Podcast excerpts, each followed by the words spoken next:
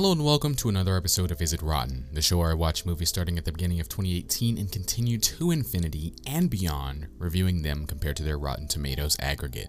I'm your host, Edward V, and today I'll be discussing The Hate You Give. Before I get started, I just want to let you guys know the podcast can be found on Apple Podcasts, Stitcher, Spotify, Google Play, and a bunch more places, so just search Is It Rotten wherever you listen to your podcasts. You can also follow me on Instagram and Twitter at Is It Rottencast.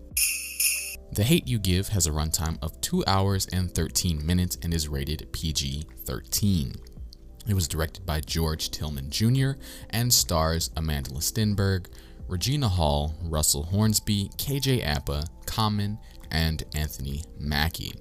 The plot summary is Star witnesses the fatal shooting of her childhood best friend Khalil at the hands of a police officer.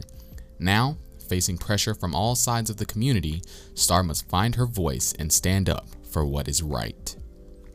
The current percentage on Rotten Tomatoes for this movie is a 97% from the critics and an 82% from the viewers. This is your spoiler warning. The narration in this movie sounds like it was written by a teenager, which may be what they were going for, but it was very cringy for me and it made me uncomfortable to sit through. Um, not only did the narration make me uncomfortable, but when the regular dialogue kicked in, that was also tough to sit through. I don't know if this stuff was word for word from the novel, but regardless, is garbage dialogue. so this director has done predominantly black films, and I don't typically watch those for various reasons, but the films he has done seem to be of note in the black film community, so I don't know what it was about this film that just made me so uncomfortable watching it. The way things were shot felt basic, and I cannot stress enough how bad the dialogue is not to be like that, but I feel like when white people try to write black people, like that's what it felt like. It was just so bad. One of the reasons I don't typically watch black films is because of how they're portrayed, and I don't relate to that kind of lifestyle. There's much to be said as to other reasons I don't watch films like that in general or generally and it's kind of ironic that I'm watching this one because it has the themes that frustrate me when I see them. Um, KJ Apa plays one of those white boys that act black but are considered cool amongst his white peers, um, while Amandla is one of the few black people at the school and she gets dirty stares for basically being a black person that takes on white mannerisms. So the whole hierarchy or race and culture of, of, race and culture upsets me, and I don't like to feel that when I'm watching films. Hence the reason I don't typically watch black films. Um, it doesn't make sense to me that white people can be looked upon with praise and lauded for embodying a race that is looked down upon.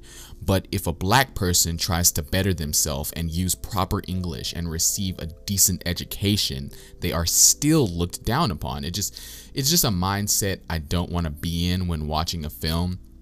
I want to be transported somewhere else when I watch a film, not put back into my everyday life.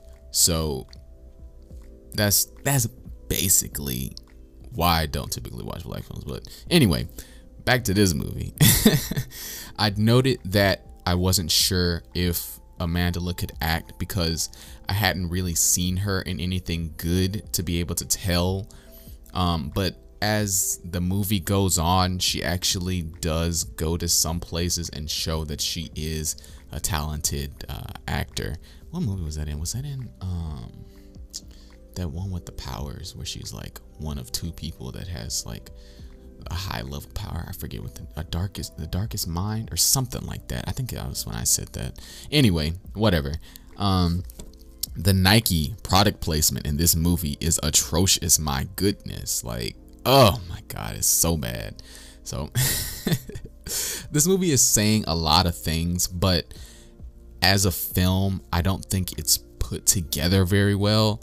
I'd say if you can get over the poor dialogue, you should still watch the film because it's it, it tackles issues that are currently going on in our society that need to be seen, that need to be brought to light, that need you know that people need to know that are are still happening. I mean, it's in the news all the time, but people like to try to sweep it under the rug and act like everything is is fine when it's not because these things are the things that are happening in this movie are still happening like every day.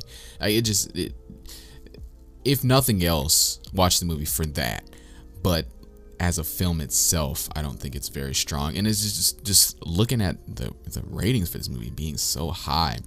I don't know. I would have to go in and look at the critic and critic reviews and stuff myself to see what it is that brought the rating to be a 97% from the critics.